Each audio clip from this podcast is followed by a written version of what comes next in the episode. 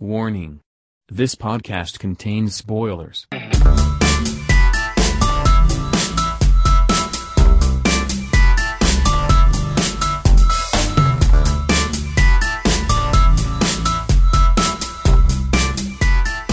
Third World Cinema Club. Hello, hello. Welcome to a very ano ba? A different a, a different episode of Third World Cinema Club. I'm- Hollywood. Hollywood. First World Cinema Club kami ngayon. so, I'm John Tawasil from Present Confusion. I'm Princess Kinok of Film Police Reviews. Tristan Zinampano, film police, rapper, Screen Anarchy, etc. I'm Jim from jplorapa.blogspot.com. I'm DJ Ramones from reversedelay.net. All right. So, um, actually, Our special guest, Michael B. Jordan. our special guest, Sylvester Stallone. so yun, uh, nagano lang kami, team building, ganun. Nanood kami ng Creed 2. Yan. And uh, siguro para, kasi nadala ko na recorder, para hindi sayang. Sige, let's let's just um, go through what we thought about the film. We're gonna unpack yeah. right after watching. We're gonna we're gonna deal it and knockout punch. Ganun. So the story thus far, um, Adonis Creed, played by Michael B. Jordan, is the son of famed boxer Apollo Creed. Um, in the events of Creed 1, he's a parang journeyman boxer struggling to rise to the top when he comes across Rocky Balboa, played by Sylvester Stallone. Balboa trains him to be a good boxer, eventually leading him to win in his major Major, Yeah. first major match. so Creed 2 um, goes continues where that left off. Um, it starts with uh, Adonis Creed fighting for the heavyweight championship, and um, the aftermath of that, as well as a challenge from um, someone from Rocky's past, namely Ivan Drago and his son Victor. So Ivan's played by uh, Dolph Lundgren and uh, his son Victor. I forgot who played him, but he's a he's a very large Florian Montino. bear of a man, Florian, real life boxer. real life boxer, Florian Very Montino. hot guy. hot guy. so the the match is set. So yun. Very well said. Ano eh, chisel siya eh. Like like a ano, parang kamukha niya si Zangief sa Street Fighter. Pangalan niya. Ay, siya comedian sa ano? Sino yung comedian dati na laging kasama ni Pokwang? Yung malaking Gerard something. Oo, yun yun. Yun. Parang ano. Oh, yeah. So yeah, in in Soviet Russia. Hindi joke lang. So so ano guys, what did you, what did you think of Creed 2? Or do you wanna, if you have any thoughts on Creed 1? Ako, I have thoughts on Creed Napanood ang 1. I love 1. I love Creed 1. Yeah. Creed 1 was or Creed, just Creed. Yeah. It was it was pretty good, directed by Ryan Coogler. It was a very um what do you call it? It's it's also intimate. Yeah, Par- it- parang very personal, very close up. It ano eh, it captured the spirit of the original Rocky. Pero at the same time, parang ang maganda sa Creed 1, eh, Creed, let's just call it Creed, Ah. it like upends rin yung mga issues with the original franchise. Like, Yes. by putting um, uh, the focus on Creed, parang nawala rin yung uh, criticism on the original franchise na bakit kailangan there's a white guy who will beat the black. Kasi di ba parang Beat black boxers ganun. So obviously si ano si uh, for a, uh, for a bit of background si uh, the original Creed si Apollo Creed he was really a stand-in for uh, Ali Yeah. during the height of his fame. So parang uh, they wanted to uh, parang implicitly parang okay this white white um guy from the ano from the bottom will beat the champion put him back in his place. Di ba ganun? So si, si Sylvester Stallone naman took that criticism and that's why uh, I'm not saying yun ang reason pero he owned up to it naman and uh, Creed was made parang si, si Ryan Coogler even before Fruitvale Station he said okay um, I have I have this um dream project. So after earning the cachet to do uh, such a film after Fruitvale which um, went which um, did really well sa critical reception nag, nagkaroon siya ng guts to ask um, uh, Sly Stallone if he could handle the the Creed story. Diba? So, so with that, with that, kumbaga, with that opinion of the first Creed, what did you think of the second one? I, I actually like liked it because um, the all, most of the characters were humanized. So there's no um, unlike the first um, or the original franchise of Rocky, like wherein may there's this um, heroic American guy who actually um, rose from nothing and then defended himself and then but tas parang he's so goody good na parang kahit kalaban niya si Creed or rival niya si Creed he never trash talked him ganyan. Tapos parang here, um, there's still that essence of Rocky, pero there's also the essence of his of um, Adonis Creed, wherein he showed na no, this is my real emotions, these are my true um, um, opinions. Tas, same with his kalaban na parang ganito.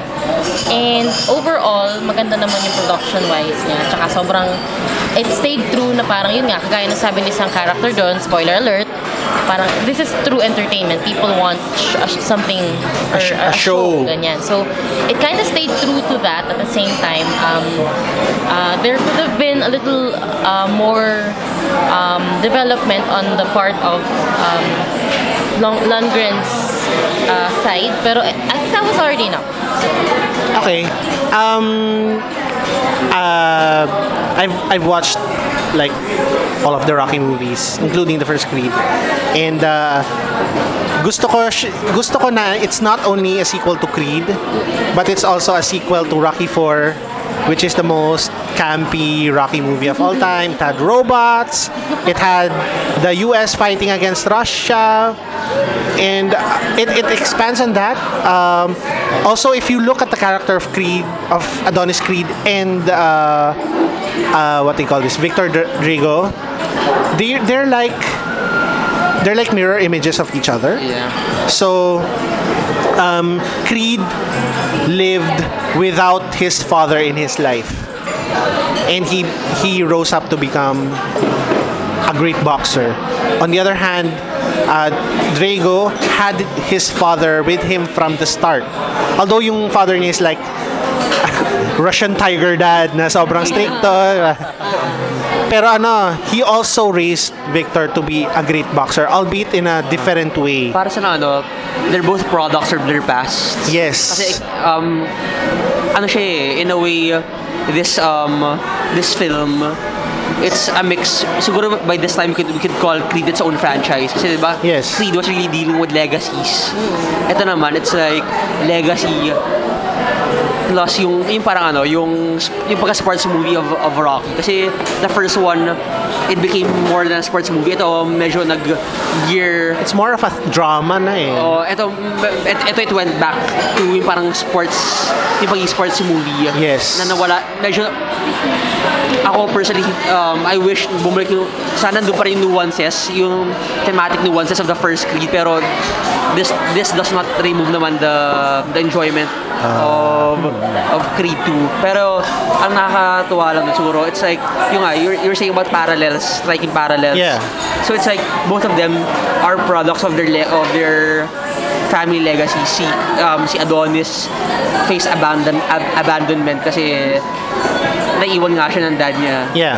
And then ito naman, it's like the loss that lo- the loss that resulted yung buong buhay niya si uh, Is defined by that was loss. defined by that kasi in a way he was also abandoned was he was he was exiled Yes. and then all his life he uh, he wanted to uh, he just wa- ang training lang niya I have to win for people to accept me or for people to uh, To acknowledge me.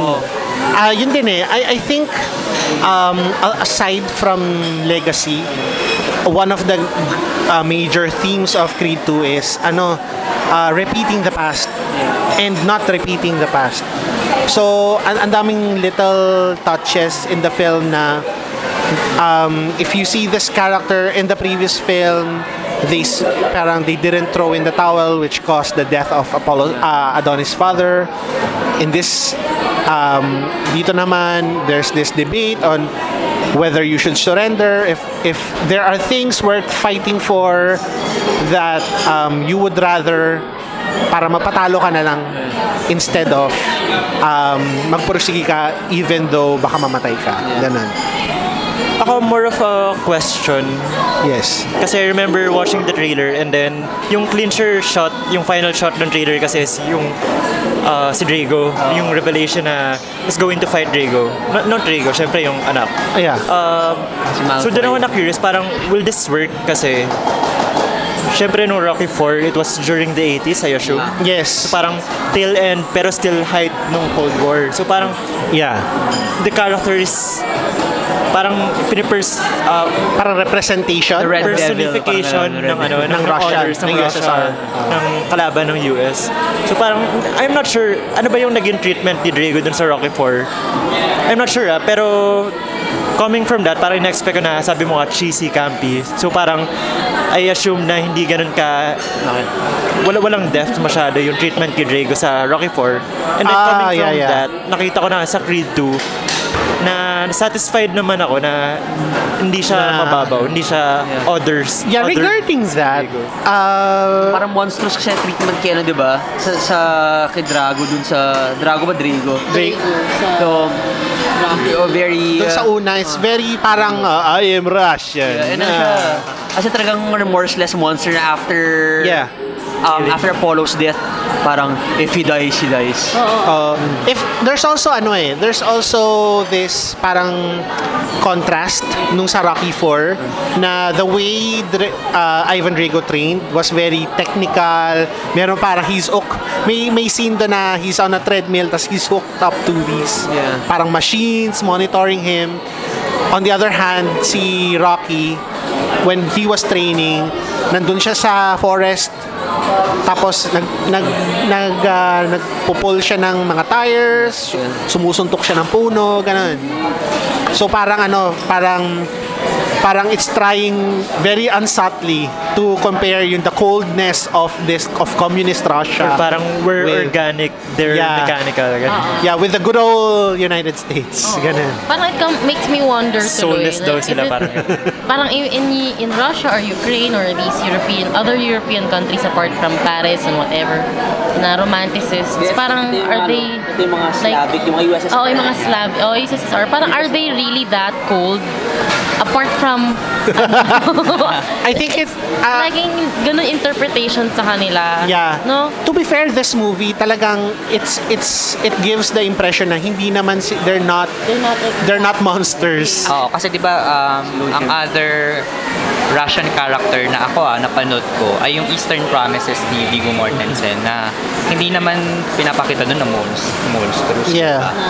Oo, na ang character ng or cold yung ano ng Russia, 'di ba? Ah, on my part naman, natuwa naman ako with Creed 2. Hindi ako fan ng mga sports film. Aminado. Kaya papili din ako. But in this film, nakakatuwa kasi makikita mo na parang yung fight nila naging generational. Kasi Yes. diba, um, it started from Apollo Creed, then si Adonis, and then suddenly, ah lumitaw nga itong si ah Dra Drago, di ba? Drago, yun. Drago. So, yun. And then, um, nakakatuwa din kasi may mga um, emotional touches siya when it comes to fatherhood, di ba? Um, sabi nga, uh, on the part ni Sylvester Stallone, or I'm sorry, ni Michael B. Jordan, uh, lumaki siya na wala yung tatay niya kasi namatay nga si Apollo Yes. Creed. And then, ito naman si Drago, nandun yung tatay niya, pero masyadong ano eh, um, strict. Or Yeah. mga iba yung hard yung discipline when it comes sa pag, Russian tiger. ano, sa pagpapalaki kay Drago, ayun. And then, ah, ano pa ba? Ah, another na kinatutuwa ko sa film ay dahil, di ba nga si Michael B. Jordan after Black Panther, eto na naman yung another film na nag-build nung star niya eh. I mean, nung Nagbe-build ng body. ng body niya. He gets bigger every film. Continue like, Oo, di ba? Kasi parang nung una, nung Creed, di ko siya kilala. Hindi ko na parang yung Creed, even yung Fruitvale Station. Pero here, kilala na siya ng tao because of Black Panther. Yes. And ang nakakatuwa pa sa film, kasi uh, even in Creed, uh, black na boxer ang bida. Hindi na white or American. Uh, I I, mean, white American boxer. Ayun. So, yun muna. The- in a way, ano, if you think about it, Creed 2, it's aware of the yung mga trappings of the previous franchise. Kare, example, si uh, the Dragos. Di ba they were very mechanical and they were um, cold and ano ba sila, robotic. So here, it was really trying to humanize them, showing na their struggle na after what, kasi ano yun eh, it's like, okay, this is how the Rocky 4 ended, na parang loss, okay lang, tapos na eh. Oh, parang Pero- triumphant oh, for our oh, heroes. uh, Pero it shows na okay, these people, what, what they went through after, na parang they were thrown out of their country, Yeah. they, they were, uh, they lived in poverty. So, ano rin, and nakita rin na, na they were affected. I mean, kahit this, these are giant men na puro bato, you see na ano, eh, they're very, they're, marami, marami silang emotional issues. Oo, hindi naman sila Like si- alpha male. I think okay rin na kinu I think okay rin na kinuha si Florian kasi like ano eh, itsura niya mukha siya seething lagi of anger and and ano eh, and pain na Oh, pero meron siyang ano eh, parang parang meron siyang soft na oo. Moments na lagi siyang Yeah. nagulok. Especially during his first fight with Creed. And ano rin, gusto ko rin na ano, si Ivan rin, kita mo rin na may pagka w- once sumisikat siya ulit, parang tuwang-tuwa siya na um, Russia, parang Russia accepted accepted him back sa country nila, binigyan siya regalo. Yeah. He was socializing with the people who threw him out, di ba? Parang Yeah. he was social. Alam niyo guys, may naisip ako interesting reading of this film na um, considering yung mga current geopolitical ek-ek sa sa world because yung si, yung mag-amang Drago they train in Ukraine Yeah. which is like a side parang tinatry matagal na siyang gustong i-annex ng Russia so parang when they come back into the fold they come yung parang ang, ang, ang labas ng mga Russians yung mga mainland kumbaga ng Russians ay parang opportunistic. So parang so nung kung kailan lang sila talagang parang apart independent of yung Russia doon lang sila kumbaga they define themselves And that's why si Victor, I mean si Victor, kita mo yung frustration niya, di ba? Na parang, why are you so happy na socializing with these people? They, they, ano, they abandoned us. Yeah, in a way, it's parang i- an assertion of Ukrainian independence. Eh, no? Pero I, I guess we, we'd have to ask ano, an actual Ukrainian. Hindi kasi parang ako, ang nakita ko, um, dun sa part na yon or sa scene na yon somewhat, hindi ko, um, ayoko siyang i-relate with the Philippines kasi di ba may struggle ang mga, tawag dito, ang mga athletes eh. So I Yes. don't know kung ano yung Take na yun. take na yon regarding sa Russia or sa Ukraine dito. And irony din eh, na, na tipong these two large, muscular men Oh. are being manipulated Uh, by big softies. Big by softies. these parang bureaucrats eh, Russian bureaucrats. Kala ko nga you were going to talk about Putin eh, na yung, yung literally strongman Strong, image di ba? na uh, humanized. Ganun. Though ano, though I, I listened to this interview with ano, St- Stephen Capel Jr., yung director nito. And ano naman, kasi he was asked rin na, was it really your intention to go political featuring Russia? Tapos sabi niya, parang actually the opposite. I just wanted to feature uh, um, si, si Ivan, Ivan and Victor Drago. And I just wanted to make it um, entertainment. Pero parang outside, if may political undertones, ano na yun, hindi na yung sinasadya. Kasi try niya talaga lumihis daw. From, Ah. oo. Parang At it is what it is eh. Oh, yeah. Yeah. Sorry. Ang it is what it is eh. Kasi talagang Russian sila in exile eh. Parang hindi mo pwedeng alisin sa kanila na unless bigla na lang naging lumipat na sa Germany yung mag-ama. And Ganun. siguro, ano, it's ano rin, it's Sylvester um, Sly Stallone's involvement. Kasi, um, ano lang, backgrounder, the first, the original Rocky, si Sly Stallone talaga, he, he wrote it.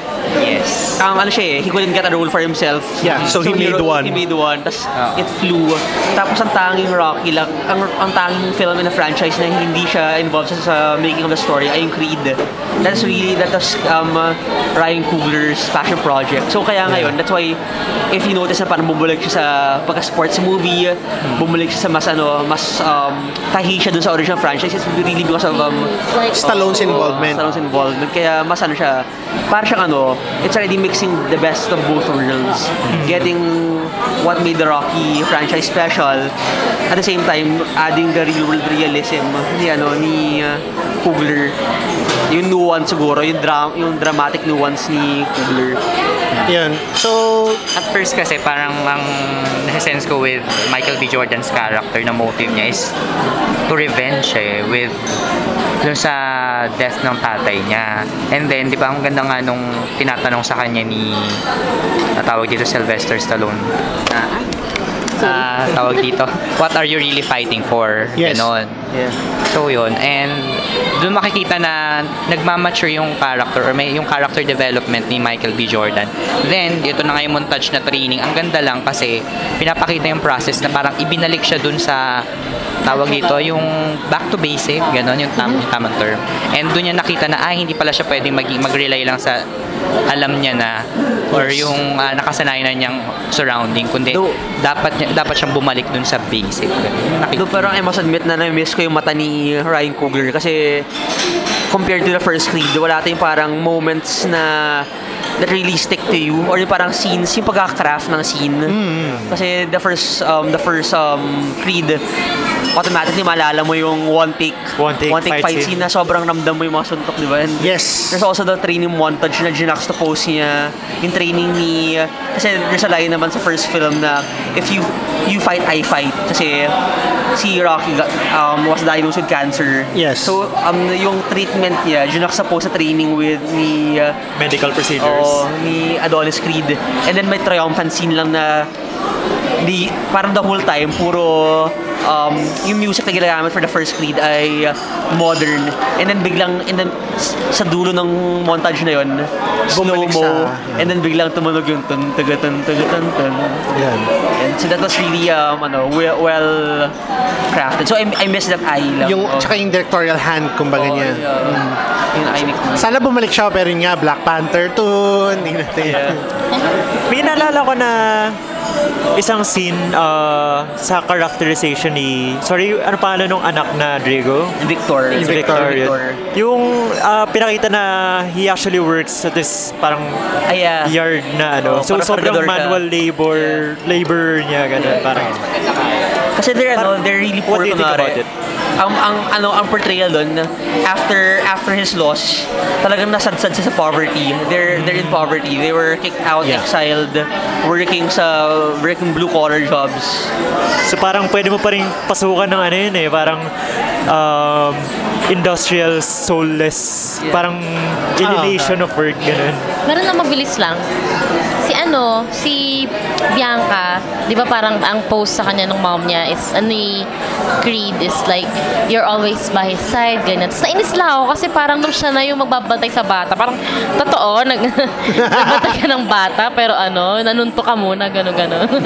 parang ano lang, medyo nakakainis lang kasi parang ano ba yun? Parang, ang, an, ano, ang unfeminist naman nung eksenang yun. Kasi nga parang, wow kuya, this girl gave all of her time for you, tas ikaw.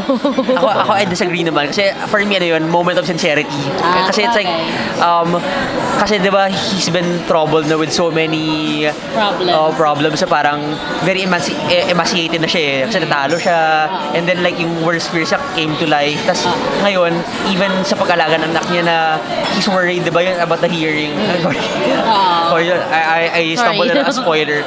so all of that, it's like he went back to the place na where he could just ano, He's very ano, vulnerable where he na. could um, Kung saan siya comfortable. Oh, Or ano soon lang, in a way. release his, ano, release his um, angst. Oo. Pero dala pa niya yung bata kasi he's a...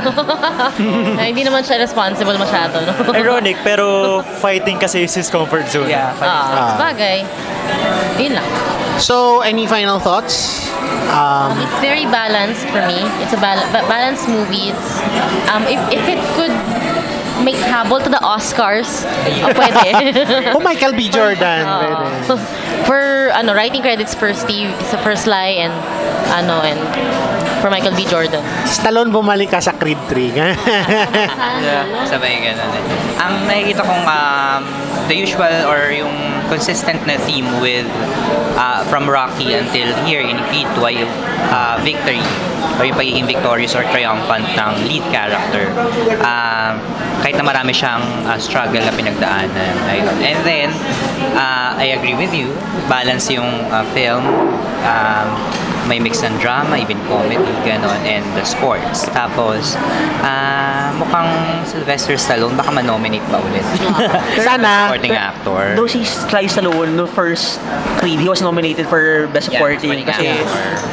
Was really ano eh, yung theme talaga noon was him Was um, him. dealing with yung aban yung parang siya rin yung nag he's abandoning his past and like Mm. all everyone he loves like patay na tapos he was having eh, parang may cancer siya doon sa film Mm. and then may added nuance yun na in real life he just lost his son so Ah. parang ramdam mo yung emotions so I, I was ano I was hoping that he he would win that time sa Oscars pero wala eh nas, Kaya, Yeah, the second time parang the focus is less on him Oh, yeah. and more on Adonis' character. kaya Michael B. So Jordan. maybe, although magaling talaga si Stallone dito, maybe it's not as, kumbaga, nomination worthy Yeah. as the previous film. Yeah, okay. pero we Pero magaling know pa rin, magaling pa rin siya. we never know kasi Get something for writing credits. Yeah. Yeah, Kasi sobrang- screenplay sana. Ay, parang na-imagine ko, paano niya kaya nasulat yon yung mga scenes na iba? Like yung sa fighting scenes. Yes.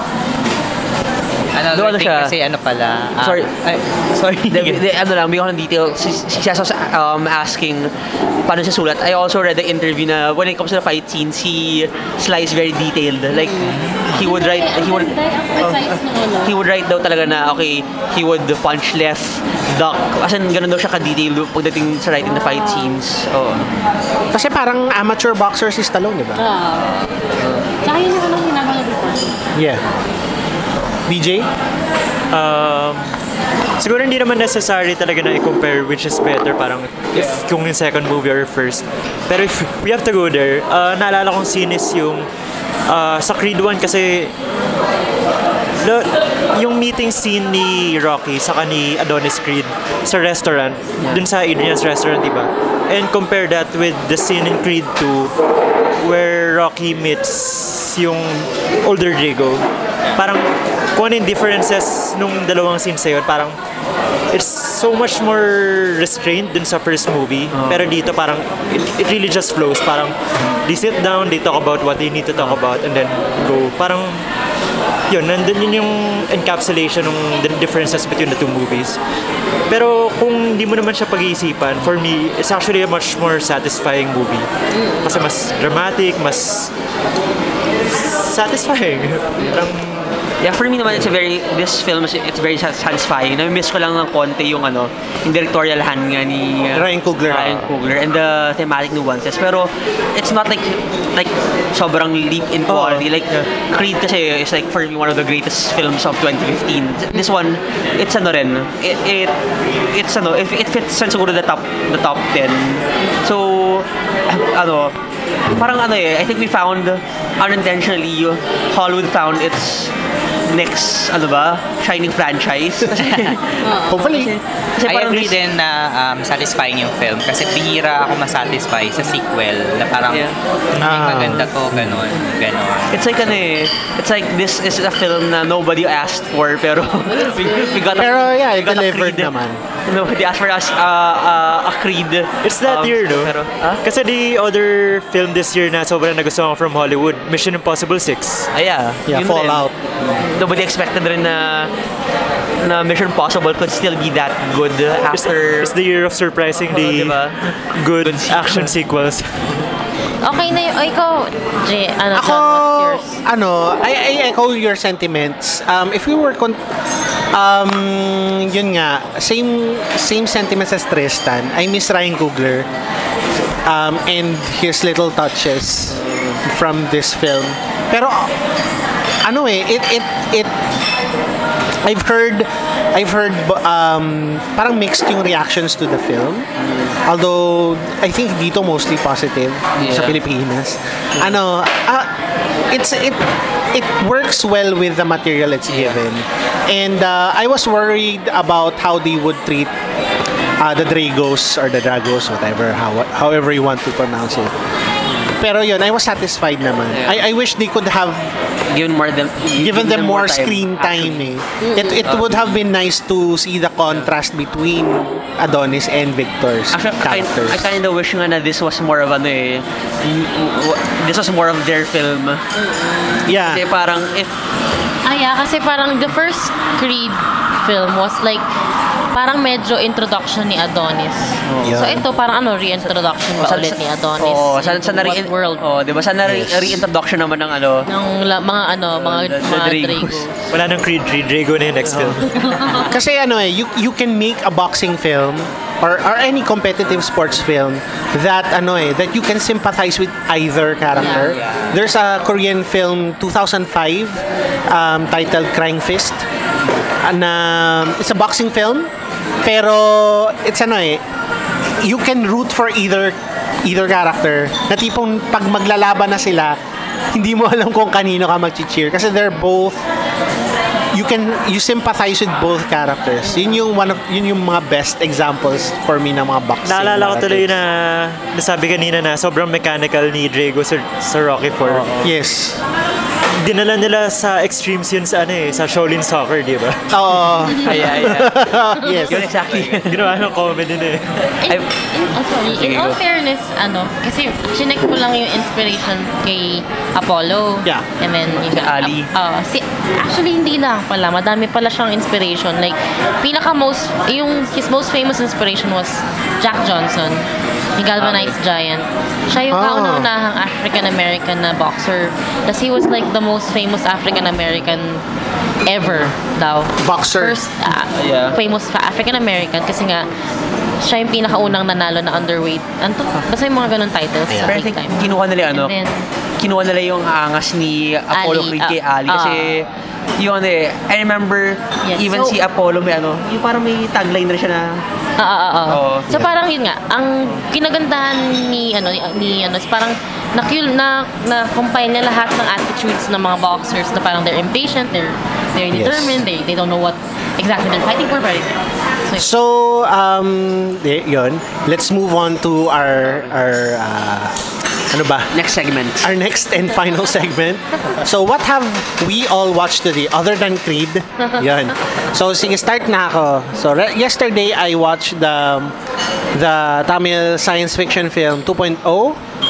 Uh, it's it's directed by Shankar and stars superstar Rajinikanth.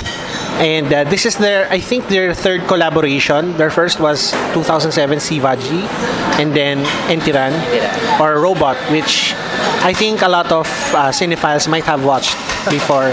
So this is a sequel to Entiran or Robot, and uh, it's it, objectively speaking, it's not it's not like a great film. para siyang para siyang very it's a very Hollywood blockbustery superhero film. Kasi yung, yung Entira na first yung robot na first movie it, para siyang Frankenstein narrative. Di ba? Pero dito mas superhero yung treatment nila kay dun sa robot si Chitty. Ano yung yung spec- the special effects are amazing um for me ah, for me lang, uh, I enjoy the hell out of it. Kasi may, may time doon na tipong sobrang nonsense na yung nangyayari. Pero sabi ko, shit, I love this. Parang more, ano, and it helps na I watch this along with the Indian audience. And um, Indian audiences, especially with, ano, with yung mga big stars like Rajinikanth, like uh, uh, Shah Rukh Khan, mga ganun. Amir ka. Amir Khan, kahit mga regional, si, ano, SRK. si VJ, yan, si NTR, Junior NTR, they, ano eh, lumabas lang yung pangalan nila sa credits, humihiyaw na sila. Ganun silang ka-excited manood. So, where did you watch it ba? Sa, I watched this at Walter Mart. okay. Um, tingnan niyo sa ko- Twitter ko, meron dong list of screenings. It's it's gonna be ano, Mark, saan sa Walter Mark? Sa Makati, may sinihan doon. Yeah, Walter Mart has a SM Cinema. It's actually one of the best SM cinemas. Considering na SM is is not a, a very good like cinema place to watch movies. Maganda yung upuan, it's widely spaced, you have good leg room. Okay. So, Views SM, and please don't blacklist. Don't blacklist us, please. Yan. Views and opinions. Pero yun, it's para parang turn off your brain, parang have fun with this movie. It's a very, para siya mass entertainer, yun yung tawag nila doon eh. Parang masala film na tipong, it has everything. Yung ano ko lang sana, it had more songs. The first Entiran had, marami siyang kanta. Na, na parang ano, pang break lang. Ito wala siyang kanta until the end. At yung end na kanta is this very amazing cyberpunk themed ano Indian dance routine. Kasi ito pa sa Indian, si ano pa rin, ang A.R. Rahman pa rin naman. Yes, A.R. Rahman um, Music. did the From- music for both movies. for both. This one and 2.0. And nung lumabas yung pangalan niya sa credits, humiyaw din yung mga tao. He wrote the songs for Slumdog Millionaire. And Yes. Yes, Slumdog Millionaire. So yun, th- this is I think this has one of the biggest uh, budgets of any like Indian film. Bahabuli pa rin. Bahubali is uh, also parang contender yun eh. It's an excellent also an excellent film. Watch it guys sa YouTube or sa Netflix. Yun. Um sana kumita siya pero tuwan-tuwa ako. Parang don't don't go into it looking for like like ano, parang wag kayong mag-Panther Pachali o kaya mag-Satyajit Ray, wag kayong mag ganon. Kasi yun, Ibang level kasi. oh, just Akshay Kumar as a bird cellphone monster in a soccer field. which is the greatest thing I've ever seen this year. Yan.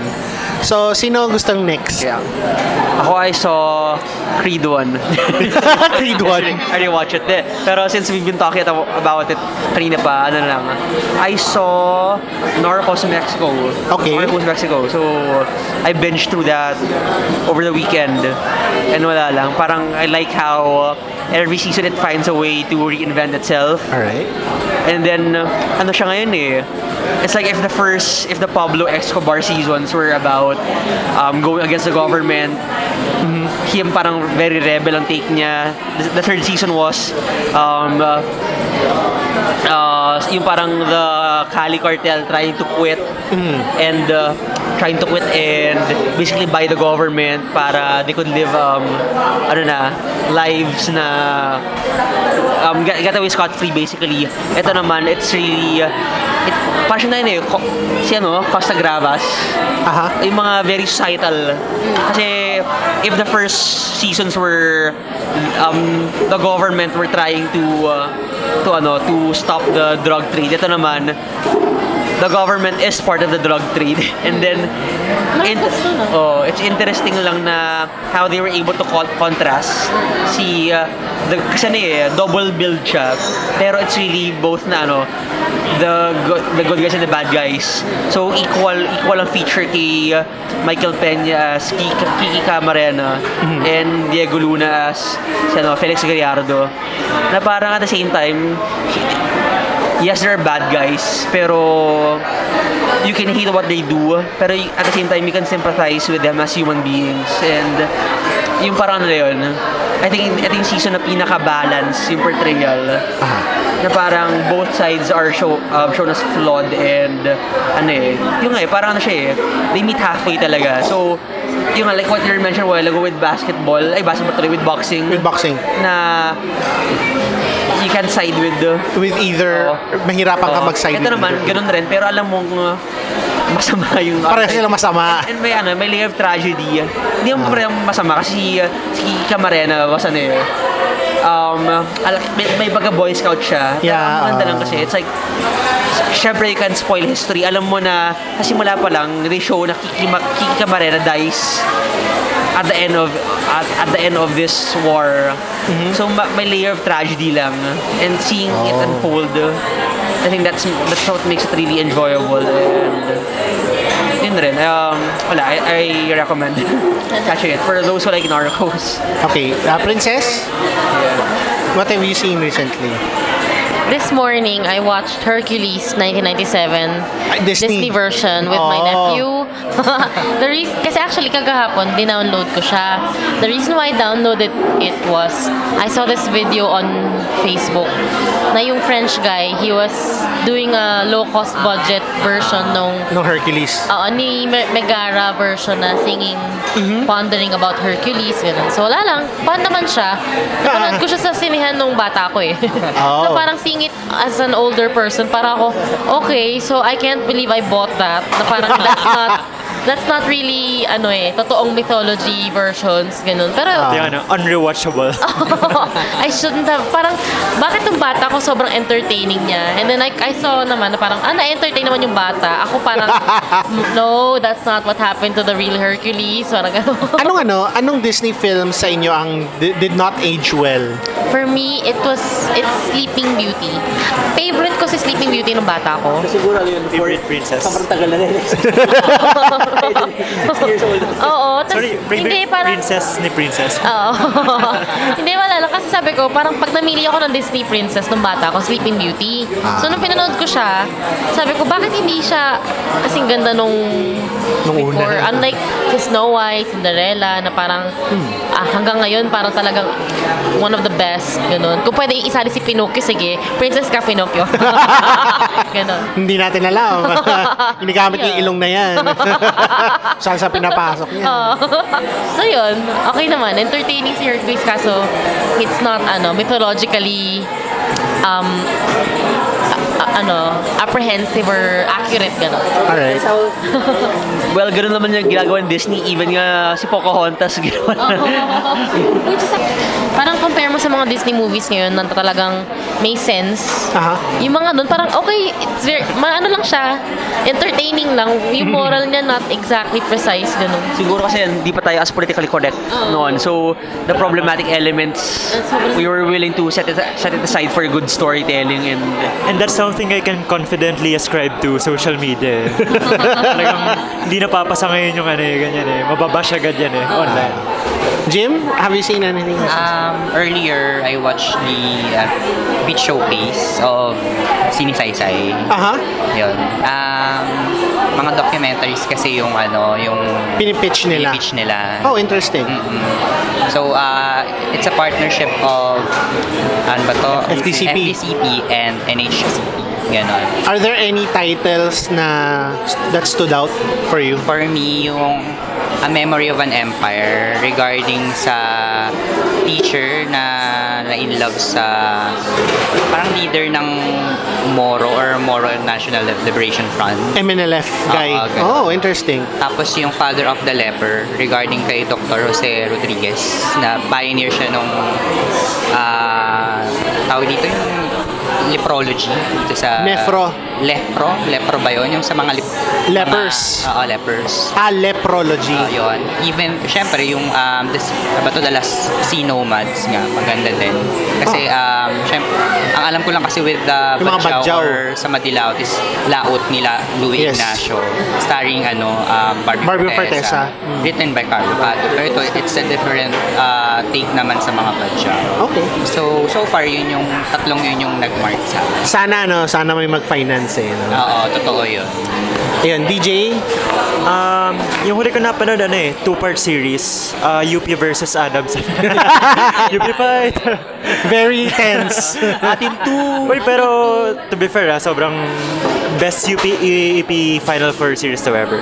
Pero, ah, to be serious, uh, last film na napanood ko, actually, John and I saw ang pangarap kong hold up nung advanced screening. Yes. But we're going to talk about that in, In a future episode of... foreshadowing, foreshadowing. So, Watch out for that. so before that, uh, may tatlong pelikula na ako napanood sa I Want. Ah. Yung Sarah G, John Lloyd Cruz trilogy. na pinanood ko lang dahil nagpa-procrastinate ako tapos gusto ko ng feel-good rom-coms. Yeah. I think I got what I wanted from it. Uh, pero kung if I'm being if I'm going to think about it, ang pinaka na-curious ako is yung the way they portrayed tycoons or really rich people, yung 1% people, ganun Yeah. parang. Crazy Rich. Oo, parang is this realistic ganyan. parang I, I am sure na ano, feeling ko feeling ko Car- Cathy Garcia Molina's body of work as a whole is very ripe for a thesis or dissertation. Yes. Ah, masteral film students. I have a feeling na Writes down. You. Writes down. Si Garcia Molina films. Tapos, naalala ko, shit, nung 28 yun. Hindi ko Ah. Guys, marami thanks pa sa MCA. right now, so help So me. please, um, please come back to me. Utang pala ako sa inyo. Takes a man and a woman. So, come back to me. So yun guys. Very special thesis. May pahabol pala ako mamaya. Tapos na ba, DJ? Yeah. I saw Bad Times at the El Royale. Yeah, okay. Which is really good. Drew Goddard. Na parang siyang ano, it's like a throwback not to a genre, pero it's like to the, alam mo yung post-90s, ay, not post-90s, 90s post-pulp fiction um, crime wave. So like post mga 1995 pataas, ganun. Oh, like yung mga ano, yung mga Boondock Saints. Aha, oh, so, yeah, yeah. Sumunod-sunod yun eh, parang very Tarantino-esque. Ay, mga from dusk till dawn. Yung parang everyone everyone wanted to be Tarantino. Sa lahat ng crime nila yung very charming and then yung morality is very gray. Ah. Pero para at the same time, this film has like something to say. So it it it replicates genre tropes pero upends it. Kasi ano siya, conscious siya. It's conscious of of um of the ano, of the archetypes. So parang in the, kasi the, the film is set like sa border of Nevada and California in a hotel in the, the border. So parang purgatory siya na parang for me yung idea na hell is other people. 'Di ba ang totoong ibig sabihin ni ni ano ni Sarah oh, ay, ay ano it's really the judgment. It's not the relationships pero how people perceive you. So I think it plays with audience perception, uh, the audience's perception na who is who do we root for. Pero towards the end, ano naman eh, it becomes clear. So ano yun eh, and si Cynthia Erivo, galing. I mean, stand out. She's a, she's a standout. So, I think ano lang, it's refreshing to see a film na, kasi hindi to based on any uh, Wa- Hindi siya in-adapt. So, it just came from the mind of Drew Goddard, who also did cut The Cabin in the Woods. So, lang, I recommend it. Sayang wala siya sa Philippine cinemas. Yeah. Pero I'm hoping na, like The Cabin in the Woods, it becomes a sleeper hit sa home video and uh, Yun. So, any more, any final thoughts, guys? So, thank you all for joining us in this impromptu. Uh, impromptu First World Cinema Club. We appreciate our listeners. Naks. yeah. Yes. Again, our Shout answer- out to our So- ano, accidental sponsor, UCC Coffee. Yes. Once more. Shout out to our boy Michael B. Jordan. UCC Yeah. Please join our podcast. For listening. suntok sa buwan yan. ah, suntok. Ah. Uppercut sa buwan. I ano, realize my six degrees of separation with Michael B. Jordan. Uh, we're available on iTunes, uh, Spotify, wherever you can get your podcasts. Uh, send your suggestions to us. Yeah. Ayan, Facebook. For future episodes, we'll try our best. Questions for Michael B. Jordan. Questions. Ayan. Ulili, chere. Facebook. Hanapin ko na ngayon sino yung ano ko, ka six degrees of separation. Wish ko lang, charot. Ano, um, facebook.com slash Third World Cinema Jason Club. Momoa, oh. May three mutual friends pala kami ni ano, no? Yan! oh yeah, bigla, Oh, wow. biglaan eh, no? So yun, see you guys next time and we'll see you at the movies. Bye. Bye!